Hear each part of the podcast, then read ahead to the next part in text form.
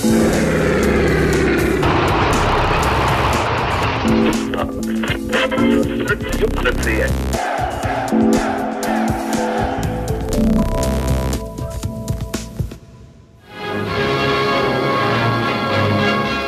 Pražský hrad se dostavil mimořádný vyslanec a splnomocněný ministr státu Izrael, pan Šelomo Kadar, aby odevzdal své pověřovací listiny prezidentu Československé republiky Antonínu Zápotockému.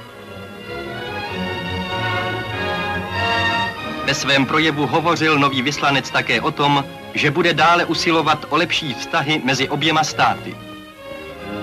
Československo, Česko a Izrael. Podpora sionismu, ale také otevřené nepřátelství. A neb česko-izraelské vztahy v minulosti a dnes. Pozvání přijali Irena Kalhousová. Dobrý den. Eva Taterová. Dobrý den. A Tomáš Pojar. Dobrý den. Všichni tři znáte Izrael velice dobře, znáte ho z vlastní zkušenosti. Kdybychom to měli eh, vzít z toho hlediska, čím je vlastně Izrael pro vás osobně, eh, čím vás obohatil a je něco, co vám třeba vzal, pane Pojare? Tak pro mě je to v zásadě druhý domov, žádné jiné zemi, kromě České republiky jsem takto dlouho nežil. V Izraeli jsem žil přes sedm let svého života. Navštěvoval jsem Izrael posledních 30 let skoro každý rok. Ten poslední byl výjimečný, když jsem tam nebyl, ale jinak jsem tam přeletěl asi stokrát. A je to eh, jedna z nejzajímavějších pokud vůbec nejzajímavější země na světě tím, že tam najdete uh, úplně všechno, co vás zajímá uh, a i to, co vás nezajímá, tak vám tam pak přijde zajímavé. Pro mě je Izrael také velmi osobní eh, záležitost. V Palestině eh, přežila babička s dědou válku, eh, druhou světovou válku. Já jsem se potom do Izraele dostala v roce 2000 na studia. Vystudovala jsem tam bakaláře na Hebrejské univerzitě, takže dalo by se říct, že co se týče vzdělání, tak Izraeli vděčím opravdu za mnohé, protože jsem tam přišla z České republiky, kde opravdu ta kvalita těch sociálních věd ještě byla velmi, velmi chabá, takže myslím si, že díky Hebrejské univerzitě jsem se nakonec dostala, kam jsem se dostala. No a současně je to samozřejmě země, na jejímž osudu mě velmi, velmi záleží a proto vlastně ten poslední vývoj eh, beru dost osobně a vlastně mám velké obavy, eh, kam se Izrael vydává v posledních týdnech, měsících. Jak to vidí paní doktorka Taterová? Tak já jsem rovněž měla příležitost Izraeli studovat na Ben Gurionově univerzitě v letech 2010 a 2011 a od té doby mám k té zemi velice blízko, mám tam řadu přátel, vlastně velmi podobně sleduji, co se tam děje a zároveň je to moje velké výzkumné téma, kdy se dlouhodobě zaměřuju na problematiku československo-izraelských vztahů během studené války. Když přijedete do Izraele, tak eh, v, najednou začnete vnímat, že jste v zemi, kde ještě pořád o něco jde, kde v, to není jenom takový ten běžný život a běžná politika, což tam samozřejmě taky existuje, ale eh, v, me, mezi tím všude je, je, je cítit to, že kdyby na chvíli polevili, že jim půjde o život ten stát, že musí nějakým způsobem neustále přemýšlet o své obraně, neustále být ve střehu, protože jinak by to byl průšvih. To v Evropě třeba vůbec tenhle ten pocit nemáte skutečnosti, které vedly k tomu, aby byl vzkříšen eh, židovský samostatný stát, po té, co dobrotivý císař Hadrian vyhnal židovské obyvatelstvo z jejich, z jejich, z jejich země, z Judei a přejmenoval ji po Filištínech na Palestinu, byly velice tragické. A to, že ten, ten národ se mohl vzkřísit znovu opět ve své starověké státnosti, si myslím, že je jedním, jedním z historických zázraků. A jak už tak za zázraky bývá, nebývá černobílý, protože je celkem zřejmé, že samozřejmě ty války, které následovaly a ty, ten spor eh, arabsko-židovský nebo chcete-li izraelsko-palestinský nebyl vyřešený do dneška jednoznačně ukazuje. Pro mě Izrael je země, která je plná příběhů, která je plná moderních příběhů, starověkých příběhů. Je to země, která je nesmírně zajímavá, nesmírně krásná, ale zároveň také samozřejmě velice dramatická. V mnoha ohledech eh, se dá mluvit o tom, že je vlastně eh, v takovém neustálém neurologickém napětí, je velice neurotická, velice zrychlená. To všechno dohromady vlastně dává velice zajímavou pestrou směs pro jakéhokoliv člověka, který když tam přijede. A myslím si, že ať už tam přijede člověk s čímkoliv, tak rozhodně odjede s tím, že Izrael ho zasáhl, ať už pozitivně nebo negativně. Čím je Československo a poté Česko pro obyvatele Izraele? Tak ti starší znají zbraně, eh, ti mladší znají Prahu. Eh, Mezi těmi staršími tam bylo mnoho těch, kteří odsud pochází z Československa, ze střední Evropy, takže střední Evropu znají a Prahu znají a Českou republiku znají. A, spousta Izraelců, kteří nechtěli mít svatbu v Izraeli z, z důvodu svého přesvědčení a nechtěli mít tu náboženskou svatbu, tak ji měli v Praze zase, eh, nebo někde v Čechách, nebo na Moravě. Eh, tak pro mnohé mladé Izraelce jsme tím místem, kde se vzali, tak to je taky hezký. Když už nejeli na Kypr, tak jeli k nám taková ta vzdělanější část eh, zná Václava Havla, eh, znají různé spisovatele, ať už je to, ať už je to Kundera eh, nebo Hašek, Dobrý voják Švejk, tak to jsou ta další témata, na kterých se potká, potkáme. S tou Prahou souvisí dobré povědomí o českém pivu, takže to je také poměrně populární mezi Izraelci. No a potom fotbal. Obzvlášť, když jsme postoupili například na mistrovství Evropy poměrně daleko, tak potom jsme byli velmi populární a všichni zali Poborského a Nedvěda. Tak eh, to je moje zkušenost. Ta česká stopa je tam určitě vidět, například po Tomáši Garikovi Masarykovi v Tel Avivu pojmenované náměstí, v dalších městech třeba ulice. Existuje tam pořád kibuc, který nese Masarykovo jméno. A obecně mi přišlo, že když jsem měla možnost se potkávat s lidmi a bavit se s nimi o různých věcech, tak Česká republika nebo Československo tam stále oscilovalo kdy a někdy se jednalo spíše o současnější témata, a kdy se mě ptali na současnou politiku, na současný vztah Izraeli, ale jedním z takovým jako hodně diskutovaných témat bylo třeba rozdělení Československa, kdy pro řadu Izraelců tohle bylo vlastně něco, co se trochu vymykalo jejich historické zkušenosti, protože ty problémy, které řeší úplně jiné, jsou jinde, takže se mě na to velmi často ptali. Stát Izrael leží na území bývalé Palestíny v místech, která jsou původním historickým centrem židovství. Celá dlouhá století později však zde žili Arabové. Po skončení druhé světové války s rozpadem koloniální moci v této oblasti získali arabští nacionalisté naději, že se konečně stanou pány svého osudu. Rozhodnutím Organizace spojených národů, které prosazoval také Sovětský svaz a Československo, byl vytvořen stát Izrael. Můj dědeček, který eh, jako jediný vlastně se své, ze své rodiny eh, přežil holokaust a který se bohužel do Izraele nikdy nepodíval, protože když jsem tam já za svou rodinou pobýval, tak už byl příliš starý a příliš křehký. Vždycky říkal hrozně zajímavou věc. On říkal, víš, Izrael je pro mě taková zvláštní země, tam i policajti jsou židi. Eh, a to, co vlastně zní takto na první pohled jako úsměvná věc, tak to je vlastně nesmírně hluboké. To skutečně židé nezažívali během těch 17, 18 století diaspory, že by policisté nebo, nebo další lidé, kteří, řekněme, reprezentují tu státní moc, že byli židé. A ten přerod z toho rozptýleného židovského kmene do nového ukutého izraelského národa ve svých vlastních hranicích, kde si rozhoduje sám vlastně o sobě, si myslím, že ukazuje vlastně dvě různé tváře eh, eh, židovstva. To je nesmírně zajímavé pro mě vždycky, vždycky pozorovat. Eh, Izraelci jsou do velké míry neurotičtí, mají poměrně velmi ostré lokty, a člověk tam musí umět obracet, což ne vždycky je úplně pozitivní věc, ale zároveň to, co tam dokázali vybudovat za relativně krátkou dobu existence toho státu, je něco, co si myslím, že je v mnoha ohledech vhodné následování.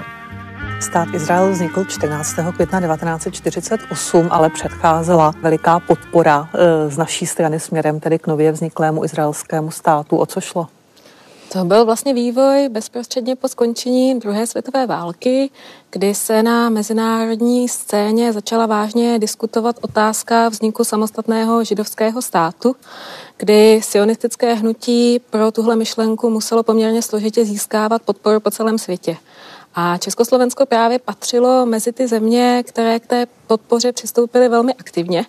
A to jak na diplomatické úrovni, kdy vlastně československý zástupce byl členem speciální komise OSN pro Palestinu, která posléze přišla s takovým návrhem, jak vlastně to sporné území britské mandátní Palestiny rozdělit na dvě části kdy tady podle toho plánu, který byl schválen v listopadu 1947, vlastně dochází k návrhu na vzniku samostatného židovského státu a samostatného arabského státu. Pro přijetí celkově hlasovalo 33 zemí světa, proti bylo 13. A tenhle moment byl vnímaný jako takový velký úspěch, který vlastně předznamenal vznik státu Izrael o několik měsíců později, ale přesto během toho procesu se objevila celá řada překážek.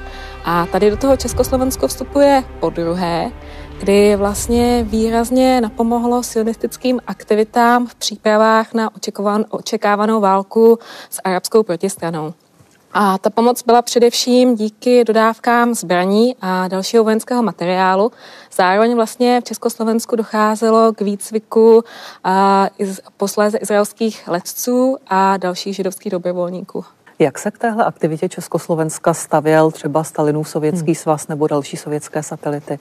No to je právě ten klíčový moment, kdy se vytvoří takové jaksi eh, okno, kdy Sovětský svaz eh, vlastně eh, má pocit, že by s Izraelem mohl být potenciální spojenec nebo z židovského státu na Blízkém východě potenciální spojenec, který by pomohl oslabit například vliv Británie na Blízkém východě a možná i teoreticky by to mohl být stát komunistický. Vlastně tak o tom ten sovětský svaz v té, v té době přemýšlí a vlastně nechá těm svým teď už skoro satelitům vlastně volnou ruku a Československo se tedy rozhodne vlastně to využít a stát se tím dodavatelem zbraní pro Izrael.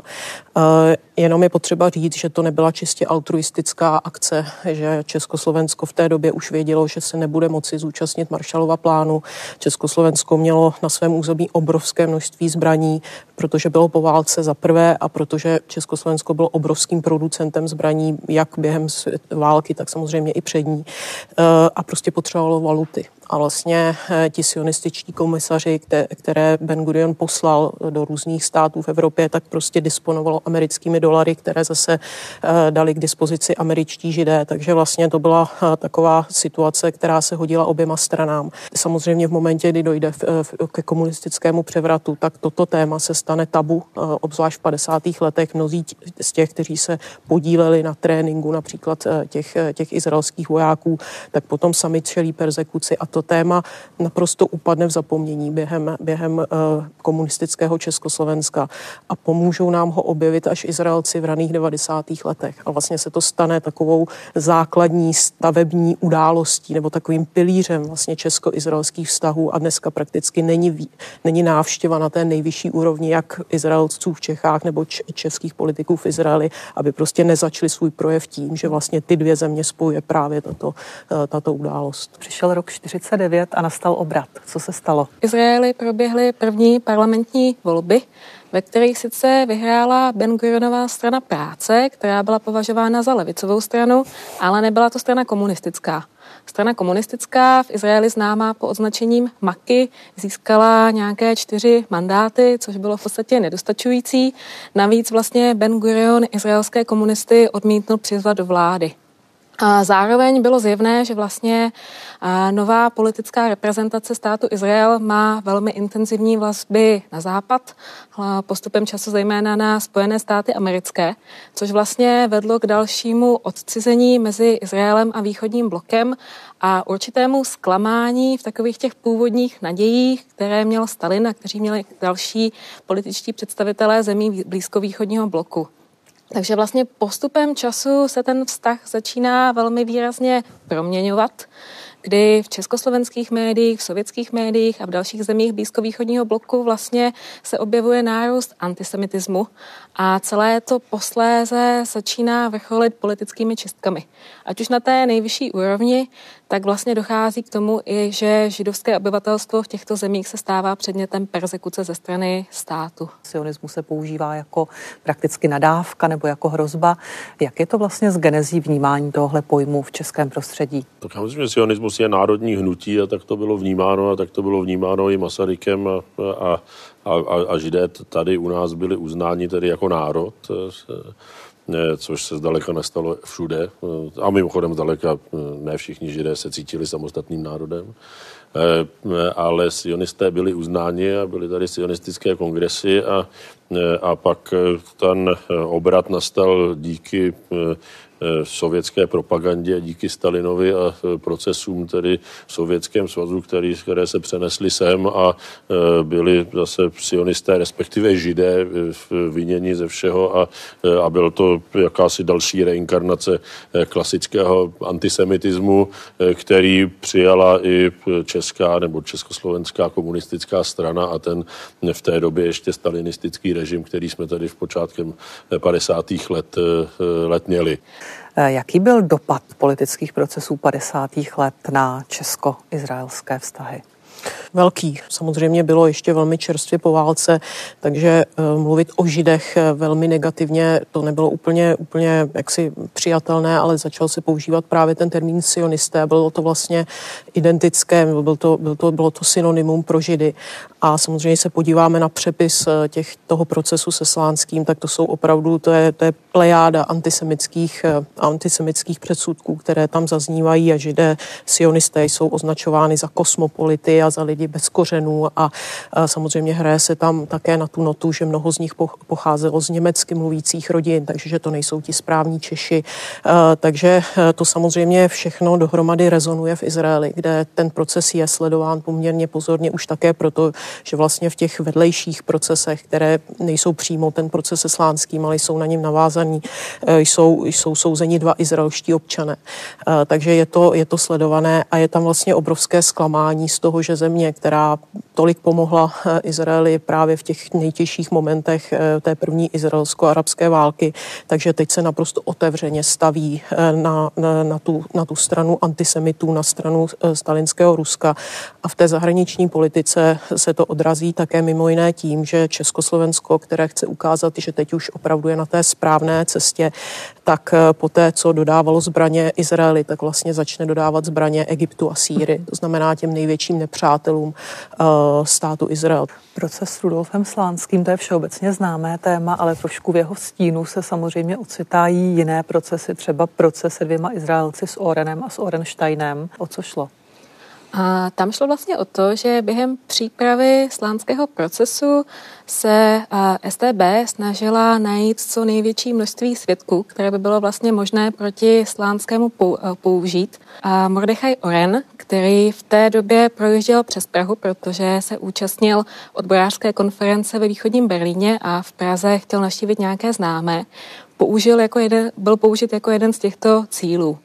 Mordechaj Oren byl poslanec izraelského parlamentu za stranu MAPAM, což byla vlastně levicová prosovětská strana. O to větší překvapení to jeho začení zbudilo. A zároveň to byl člověk, který se vlastně dlouhodobě ve střední Evropě pohyboval, stejně jako Šimon Orenstein, což byl mimochodem jeho bratranec a byl to člověk, který nějakou dobu pracoval na izraelské ambasádě v Praze.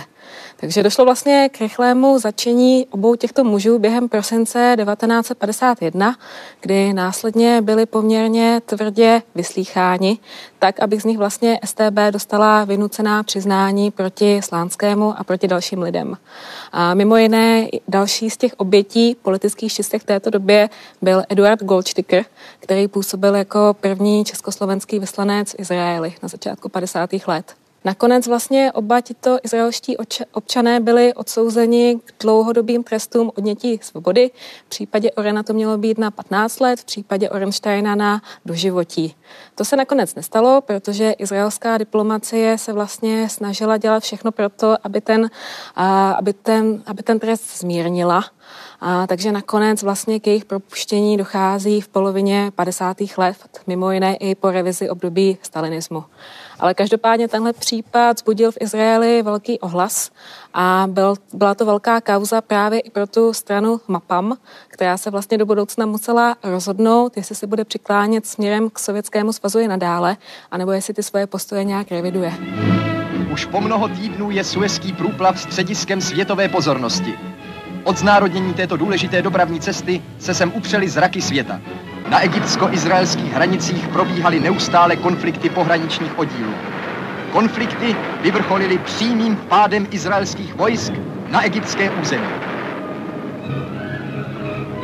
Anglické a francouzské jednotky i hned zasáhly, ale proti napadenému Egyptu.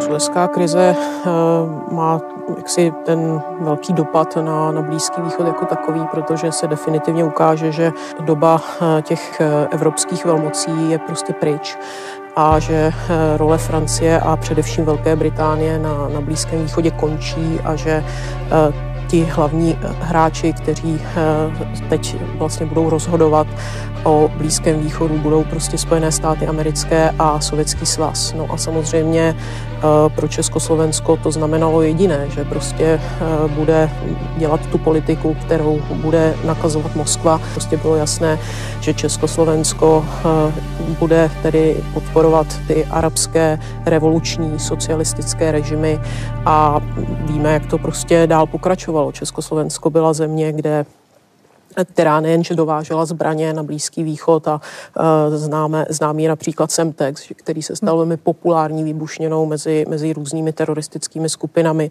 ale že vlastně do Československa se například jezdili i léčit zranění teroristé z různých zemí, včetně tedy uh, Palestiny a, a, a těch okolních zemí, takže vlastně Československo opravdu hrálo poměrně aktivní roli uh, za té studené války při podpoře uh, právě, právě různých, různých teroristických organizací.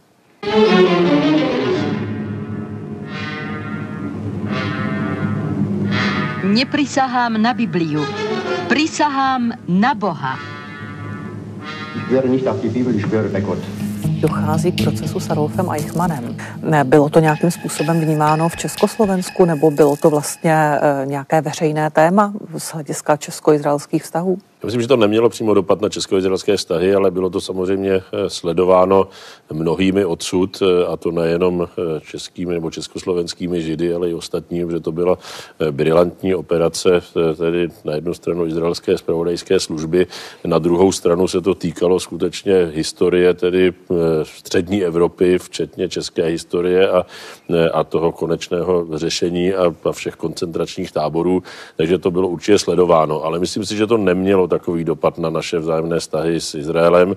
Eh, ty diplomatické styky ještě existovaly v té době eh, eh, a zároveň ten začátek těch 60. let bylo jakým, jakýmsi otvíráním té československé nebo zejména české společnosti a to samo o sobě mělo větší dopad, protože mnozí Izraelci se sem dostali a, a přijeli sem, někteří odsud měli možnost tajně nebo napřímo odjet do Izraele a skutečně po té dekádě, kdy těch vztahů, které byly velmi zamražené, tak, tak se jako, jako oživily ty, ty konkrétní vztahy a setkávání konkrétních lidí a bylo to vidět i v kultuře, i v těch politických diskuzích v rámci té kavkovské konference v Liblicích mm-hmm. a tak dále. Takže to si myslím, že mělo větší dopad než samotný proces s Adolfem Eichmannem, byť proces s Adolfem Eichmannem rezonoval po celé Evropě. On to vlastně byl pro východní Evropu velmi komplikovaný proces, protože on vlastně naboural ten základní narrativ o druhé světové válce. To znamená, že druhá světová válka byla bojem mezi tedy eh, nacisty, eh, ty byli ty zlí, a komunisty, eh, ti byli ti hodní. A teď vlastně proces s Eichmannem byl veden úplně v jiném duchu. Ten vlastně ukázal, že prostě holokaust byla genocida židů bez ohledu na to, jestli to byli komunisti nebo nebyli komunisti, že prostě tam, tam byl ten prvek prostě t, t, toho, té etnické nenávisti. A to se absolutně nehodilo komunistům vlastně do toho jejich narrativu o druhé světové válce, který vlastně ty židovské oběti pojmenoval jako oběti druhé světové války a div z nich neudělal ze všech komunisty. To znamená, Československo s tím mělo problém a e, vlastně je zajímavé, že Československo ve srovnání například s Polskem a s Maďarskem se na, rozhodne s těmi vyšetřovateli nespolupracovat, což je poměrně problém, protože samozřejmě Eichmannovo působení v Československu bylo veliké. To znamená, tady bylo možné nazbírat obrovské množství jaksi důkazních materiálů, ale Československo vlastně nechtělo vlastně vůbec dát Izraeli legitimitu k tomu, aby uh, vlastně reprezentovalo Židy Eh, a vlastně i československé židy, československé občany v, právě v procesu s Eichmannem. Eh, a například je docela zajímavé srovnávat to, jak o tom referovali československá média a polská média a maďarská média, kde vlastně opravdu v Československu to bylo velmi, velmi silně cenzurované, zatímco v těch sousedních zemích eh, to bylo něčem otevřenější a ukazuje se, že prostě Československo opravdu ještě na začátku těch 60. let je, má mnohem tužší režim, než to bylo v těch sousedních zemích. Prisahá na Boha, že 6 milionů zničených životů nebol zločin. Vykonával len príkazy. Globke, Schroeder a podobní dovolávajú sa aj dnes Božieho požehnania pre obnovenie ríše, v ktorej by mohli pôsobiť noví Eichmannovia. Československá garnitura se dostala do takové nepříjemné pozice, kdy na jednu stranu uznávali, že Adolf Eichmann je nacistický zločinec, který si zaslouží být odsouzen, ale na druhou stranu nesouhlasili s tím, že by to měl dělat právě Izrael. Kdy oni v jednu chvíli přišli s plánem, že Eichmann by měl být vydán do střední Evropy, kde by se vlastně uskutečnil samostatný proces. To se nakonec nestalo, československá diplomacie o to ani nežádala, protože ty vyhlídky na to, že by Izraelci něco takového dovolili, byly poměrně malé. Nicméně následně se to právě projevovalo v československém tisku, kdy na ten proces byl vyslaný Ladislav Ňačko a Oto Václavík, a dva novináři, kteří o tom pak psali v Rodém právu a v Pravdě.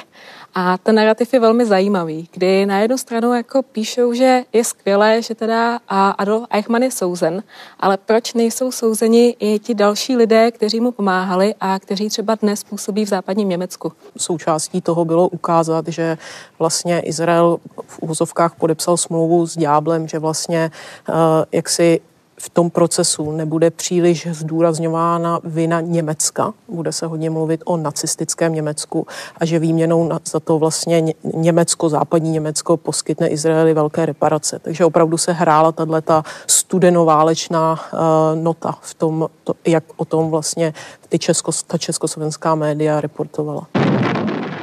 Náletem izraelského letectva na letecké základny Sjednocené Arabské republiky v ranních hodinách 5. června vyvrcholilo napětí na Středním východě vyvolané hrozbami Izraele Syrii. Během dvou hodin bylo zničeno přes 300 letadel, to je víc než polovina válečného letectva Sjednocené Arabské republiky, a zbývající letadla, která zlétla, se střetla s prudkou palbou útočníka.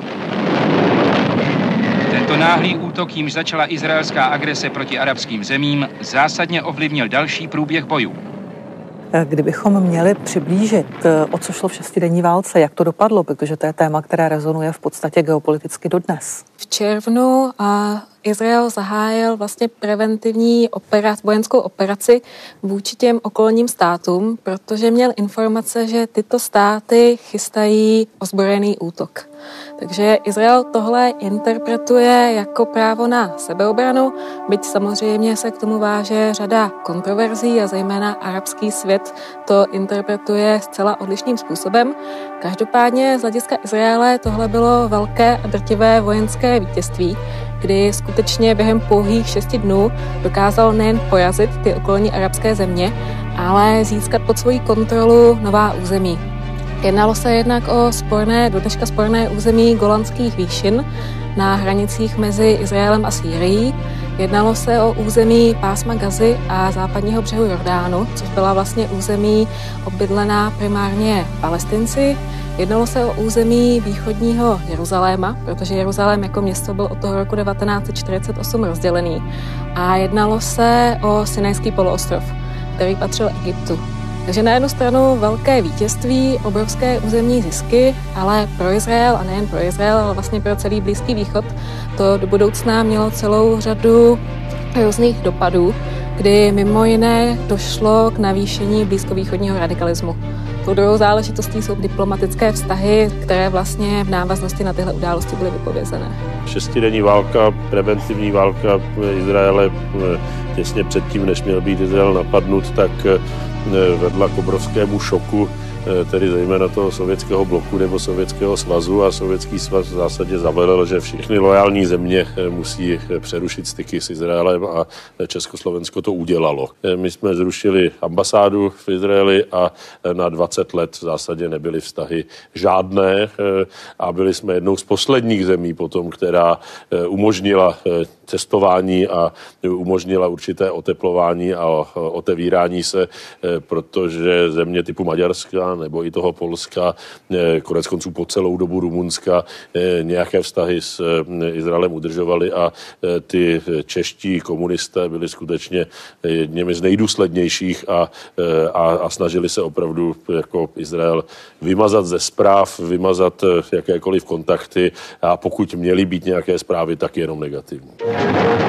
Před rokem došlo ke třetí válce ve 20-letých dějinách izraelského státu. V této době se naše republika od Izraele totálně distancovala a rozvázala s ní překotně diplomatické styky. U zdinářků v Jeruzalémě děkují židé bohu za vítězství v šestidenní válce. Zmocnili se Sinajského poloostrova a obsadili území na západ od řeky Jordán. Československo je opravdu jednou z těch zemí, která je nejkritičtější vůči Izraeli a ta propaganda v československé televizi je otřesná. Tak eh, to a všem vyvolá trošku jinou reakci mezi lidmi. A to není, Československo v tom není unikátní, v Polsku je to velmi podobné, kde vlastně tam to budí obrovskou podporu mezi, mezi obyvateli, protože vlastně oni to interpretují tak, že ten malý Izrael porazil tu obrovskou masu arabských zemí, které vlastně podporuje Sovětský svaz. A dalo to do určité míry s tou naději, že ten Sovětský svaz není úplně, úplně všemocný. Takže Izrael získal obrovsky na popularitě. A například na, při Československu Slovenském eh, kongresu spisovatelů v roce 1967 se několik významných českých spisovatelů právě zastane Izrael.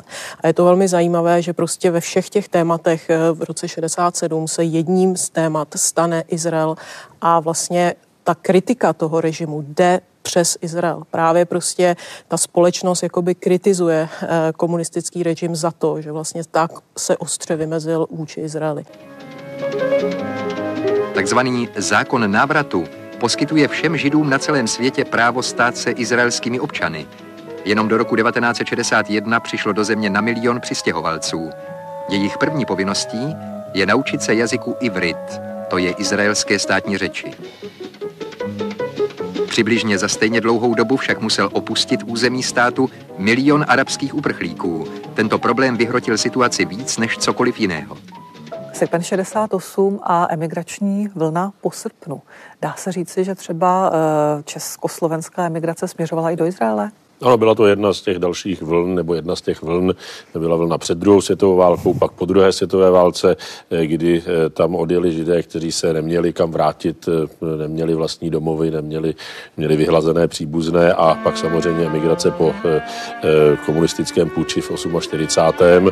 A další vlna byla menší, ale byla po 68. takže spousta lidí, kteří zase udržovali nějakým způsobem tu československo-izraelskou nebo česko izraelskou linku a ti zase eh, velmi výrazně ovlivňovali eh, a ovlivňují do tečka vlastně tu českou komunitu tam a vztahy eh, mezi našimi dvěma zeměmi.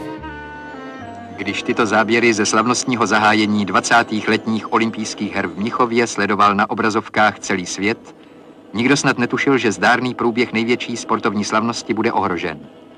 Teroristické komando palestinské organizace Černé září přepadlo v olympijské vesnici výpravu izraelských sportovců, z nichž dva zahynuli na místě a devět dalších přišlo o život při přestřelce teroristů s policií. Celková bilance tragické události je 18 mrtvých. 70. léta jsou dobou, kdy se eh, děje řada zásadních věcí. Eh, útok na izraelské sportovce na olympiádě v Mnichově v roce 1972, posléze Jomkypurská válka. Jak takovéhle události rezonují ve sdělovacích prostředcích v Československu? Prostě Československo vlastně po Pražském jaru se stane eh, jednou z nejvíce antiizraelských zemí východního bloku, možná úplně nejvíce antiizraelskou zemí. A samozřejmě ty události, které jste zmínila, především tedy Jomkypurská válka, tak vždycky jsou v Československu prostě eh, vysvětlovány tak, že je to ten imperialistický stát podporovaný Spojenými státy a západním Německem, revanšistickým Německem, eh, který prostě útočí na míru milovné arabské země. Jomkypurská válka byla dalším velkým střetem, který se odehrál v říjnu 1973 kdy oproti té šestidenní válce tady šlo o to, že překvapivý útok zahájily arabské země kdy Izrael to v první chvíli skutečně nečekal. Ta operace byla vlastně zahájena na svátky Jom Kippur, takže i třeba jako řada vojáků nebyla na svých základnách, ale trávila čas doma s rodinami. Takže v prvních dnech tady toho střetu to pro Izrael nevypadalo úplně dobře. Nakonec se tu situaci Izraeli podařilo vojensky zvrátit, mimo jiné i díky podpoře ze Spojených států amerických a některých dalších západoevropských zemí. Ale byl to takový první signál, že Izrael nemusí dosáhnout drtivého vítězství úplně vždycky a úplně za všech okolností. Jomkyporská válka nadále měla ještě další důležité globální dopady, a to v podobě prvního ropného šoku protože následně vlastně arabské státy, vedené saudským králem Faisalem, se rozhodli západní svět za tu pomoc Izraeli potrestat a přestali jim dodávat ropu.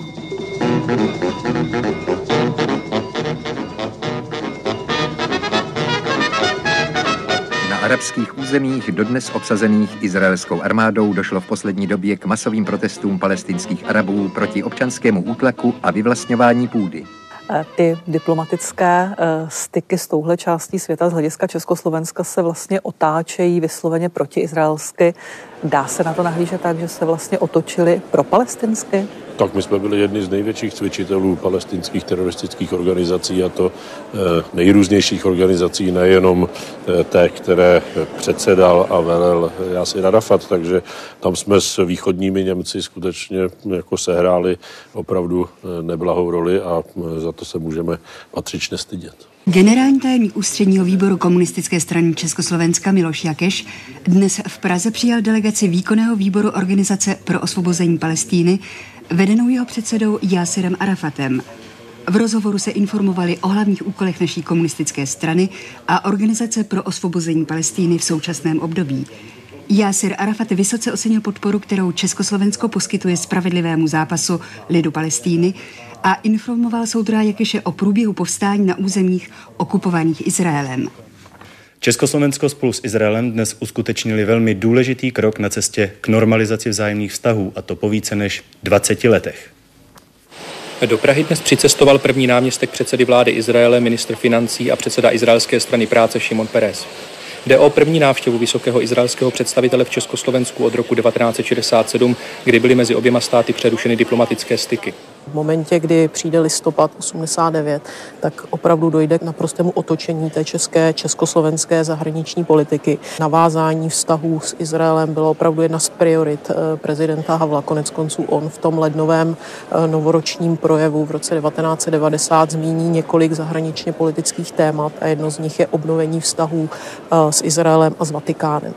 A takže opravdu eh, to politické zadání je naprosto jasné, pokud mohu použít tento výraz, a nikdo tomu neklade žádné překážky a na izraelské straně je, je ten zájem také obrovský. A jak jsem říkala, prostě dostala se k moci generace lidí, která chtěla naprosto změnit eh, československou zahraniční politiku. Chtěla prostě dokázat, že československá zahraniční politika je svobodná, je samostatná, není závislá na Moskvě a že vlastně všechno to, eh, co ten komunistický režim spáchal na té zahraniční politice, tak je potřeba napravit. A opět Izrael vlastně byl do určité míry takovým symbolem té nové české, československé zahraniční politiky.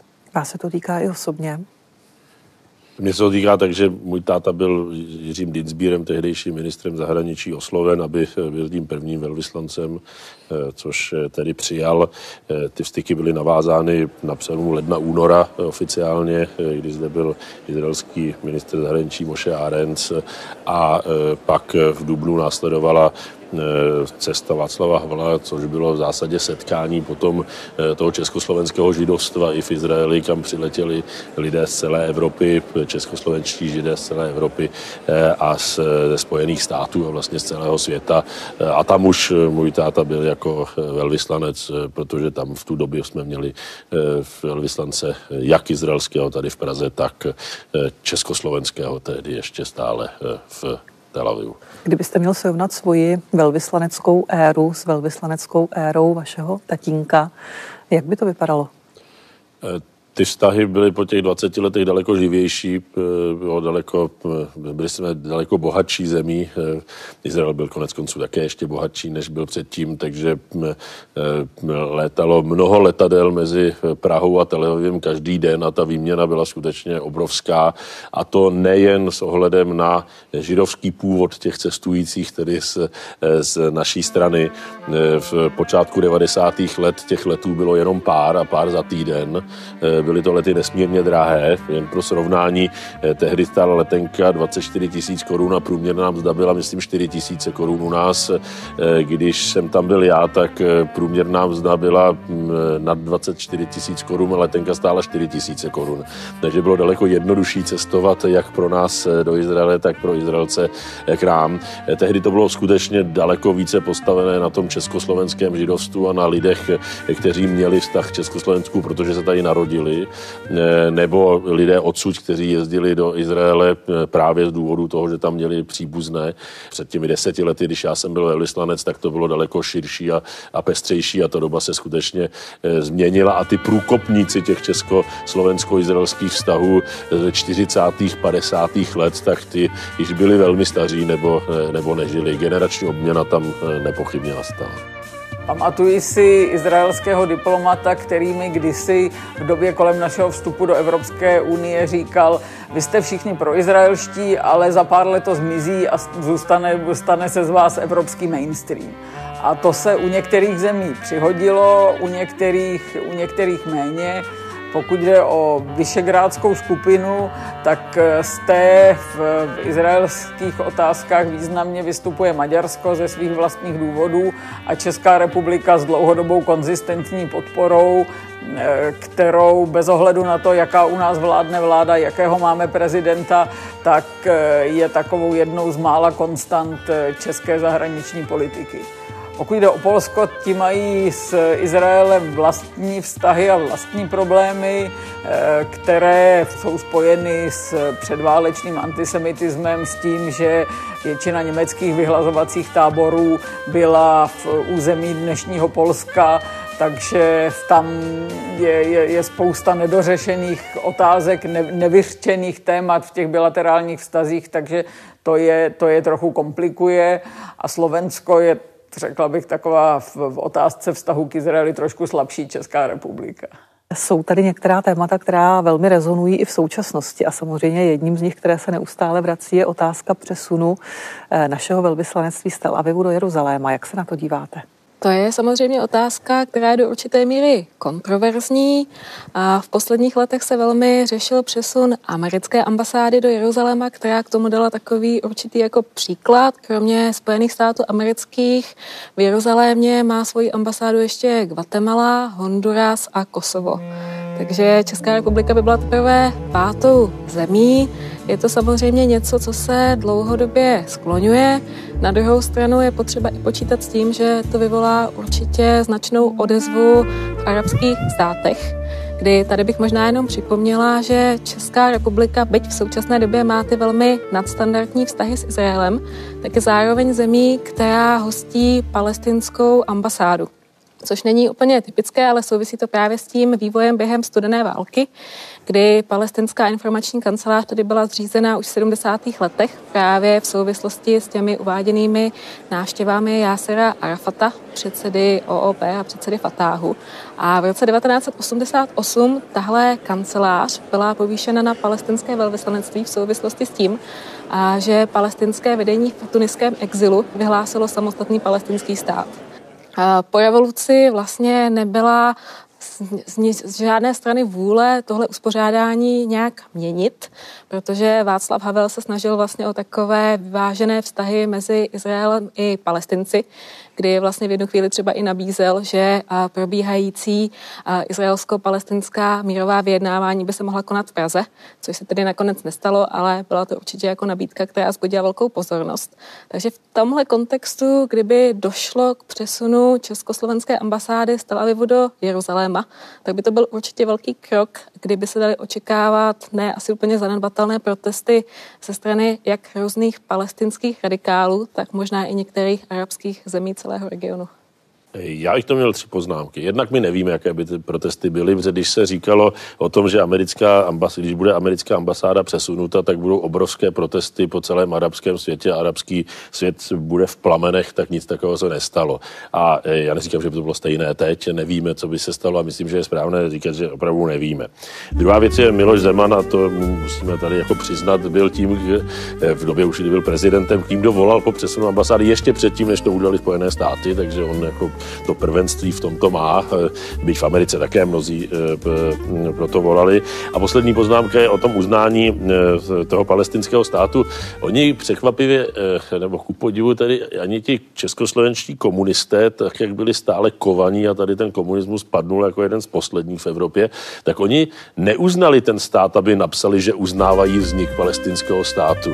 Oni v tom svém dekretu a v tom, myslím, že to byl vládní dokument, vzali na vědomí vyhlášení nezávislosti nezávislosti palestinské. Takže jako v té době i ten komunistický stát měl s tím vznikem toho státu problém, že takovýmto způsobem normálně státy nevznikají, eh, tak tam ten distanc určitý byl. Přesto tady ta ambasáda je jako dotečka a, eh, a my tady přijímáme tedy palestinského velvyslance a, a má tady diplomatické krytí. Jeruzalém je město, které od samého začátku, od vyhlášení státu Izrael, dokonce od hlasování valného schromáždění OSN o vzniku židovského a arabského státu na území mandátní Palestiny z roku 47 vždycky mluvilo o Jeruzalému jako o hlavním městě obou těch stran. To znamená, jakékoliv úvahy o Tel Avivu jsou nesmysl. V Tel Avivu je většina ambasád z řady důvodů, také mimo jiné kvůli tomu, že tam daleko příjemnější život na pláži než, než v Hornatém a ne vždy úplně, řekl bych, nepřeplněném lidmi Jeruzalémě. Eh, zároveň Jeruzalém je hlavním městem na to místo i před eh, rokem 2018, kdy jsme tedy uznali eh, jako Česká republika západní Jeruzalém, nikoli celý Jeruzalém za hlavní město Izraele. Je místo, kam vždycky diplomati odjíždějí předávat svoje, svoje diplomatické listiny a, a, a vlastně přijímat takzvané agremán. To znamená, je to něco, kam zkrátka vždy diplomaté jezdí. V Jeruzalémě jsou vlastně všechny státní instituce s výjimkou ministerstva obrany, které tradičně je v Tel Avivu. Ehm, takže si myslím, že ta ambasáda by měla být v Jeruzalémě, ale kdy a kde to je samozřejmě otázkou, protože v Jeruzalémě v tuto chvíli není žádná diplomatická čtvrť a myslím si, že schánět tam nějaké eh, místo a nějaké budovy asi bude velmi složité. Co mají Češi a Izraelci společného? Jsme si v něčem podobní? Tak jednak určitě máme společnou vzájemnou historii, o které jsme tady mluvili. Zároveň se tam nachází celá řada paralel malých demokratických států, které se nacházejí ve složité, nebo nacházely ve složité geopolitické situaci. A potom určitě, co mají Češi a Izraelci společného, je i snaha o nějaké různé inovace. O to zlepšovat věci a o to vlastně jako posouvat všechno někam dál. Eh, podobný smysl pro humor a eh, podobnou schopnost improvizace. Paní Kalhousová? Mě už teď spíš napadá, co nemáme společného, ale eh, já bych eh, určitě podpořila vše, co bylo již řečeno a možná jenom tak do budoucna bych řekla, že bude vlastně velmi zajímavé, jak se tato kulturní blízkost eh, těch zemí bude vyvíjet, protože Izrael se hodně mění a Izrael už dneska není zemí evropských emigrantů. Izrael je dneska země Blízkého východu a bude zajímavé opravdu, jak to se to odrazí na těch česko-izraelských vztazích to, že prostě se už nebudou jezdit politici, kteří mají kořeny v Evropě, ale budou sem jezdit prostě Izraelci, kteří eh, jsou například původem z Blízkého východu, anebo prostě už eh, ty kořeny mají tak slabé, eh, že opravdu už budou reprezentovat úplně jinou kulturu. Za zvuku palby z těžkých i lehkých zbraní z nedaleké Irpině i v pondělí pokračuje evakuace civilistů ze severozápadních předměstí Kieva dál do metropole. Pokud jde o postoj Izraele k ruské invazi na Ukrajinu, tak já bych byla radši, kdyby ten postoj byl razantnější, kdyby kolem toho Izrael nechodil jenom úplně po špičkách a občas trochu více dupnul, ale na druhé straně svým způsobem ten postoj chápu, protože v Izraeli je země, která v, má Rusko přímo za hranicí, v té, v té Sýrii v, působí ruští vojáci a v, pro Izrael je strašně důležité, aby s tím Ruskem nepřerušil úplně spolupráci. Izraelské letectvo potřebuje právě pro ochranu proti Iránu, proti Hezbaláhu, proti šíření raketových zbraní, které jsou namířeny proti jeho bezpečnosti na území Libanu, na území Jižní Sýrie, tak potřebuje mít volnost pohybu ve vzduchu. A ten vzduch do velké míry tam ovládají ruské síly, ruské, ruské protiletadlové rakety, takže proto tam vlastně dochází k určité koordinaci, velmi technické, velmi chladné, ne z nějakého přátelství a zkrátka Izrael a Rusko nevždy tam měli, řekněme, protichůdné zájmy, protože každý dělal něco jiného. A to jsou všechno věci, které Izrael musí brát v úvahu. Zároveň také je to, že na Ukrajině žije nějakých 250 až 300 tisíc židovských obyvatel a v Rusku odhadem 400 až 500 tisíc. Vždy pro Izrael, pokud se zapojuje do nějakých konfliktů vzdálených, tak vždy místní židovské obyvatelstvo je rukojmím. Konec konců bylo to celkem jasně vidět na případu ruského zemského rabína, kterého nutil putinovský režim k tomu, aby vyjádřil podporu a on to odmítl a utekl a posléze tedy už v exilu se postavil proti. To jsou všechno věci, které izraelská vláda v Jeruzalémě musí brát v úvahu a není to tak jednoduché a tak černobílé pro ní, jako například ten konflikt je z pohledu Evropy ten izraelský postoj není tak vlažný, jak se někdy prezentuje. Oni v, podpořili všechny rezoluce OSN, které, v, které se objevily, byly na té správné straně, poskytují humanitární pomoc, tak doufejme, že s postupem času, třeba s větším zapojováním Iránu do těch bojových operací na straně Ruska, se třeba i posune ten izraelský postoj k dodávkám zbraní. Poslední otázka, vaše nejsilnější vzpomínka na Izrael? Tak já nevím, jestli mám jenom jednu jedinou silnou vzpomínku na Izrael, ale v podstatě vždycky, když tam jsem, tak se velmi ráda procházím po Jeruzalémě, po starém městě, kdy se vlastně dívám na lidi, kteří pochází z různých náboženských, etnických, jazykových skupin a velmi si užívám tu diverzitu. A velmi si vlastně užívám to, že se nacházím na místě, kde se potkávali, tvořili a tvoří dějiny celého lidstva. Taková silná vzpomínka, nevím, jestli úplně nejsilnější, když jsem poprvé ve svých asi 15 letech přistála eh, na letišti Ben Gurion a teď eh, to ještě bylo to staré letiště a my jsme šli pěšky eh, z té, z té přistávací dráhy nebo z té, z té letištní plochy do té letištní haly a bylo strašné vlhko a bylo strašné vedro a hrozně zvláštně to tam vonilo. A vlastně ta vůně Izraele to je něco, co vlastně není nikde jinde na světě. A vždycky, když tam přiletím, tak je to vlastně to první, eh, co, co si uvědomím. Pan Bojar?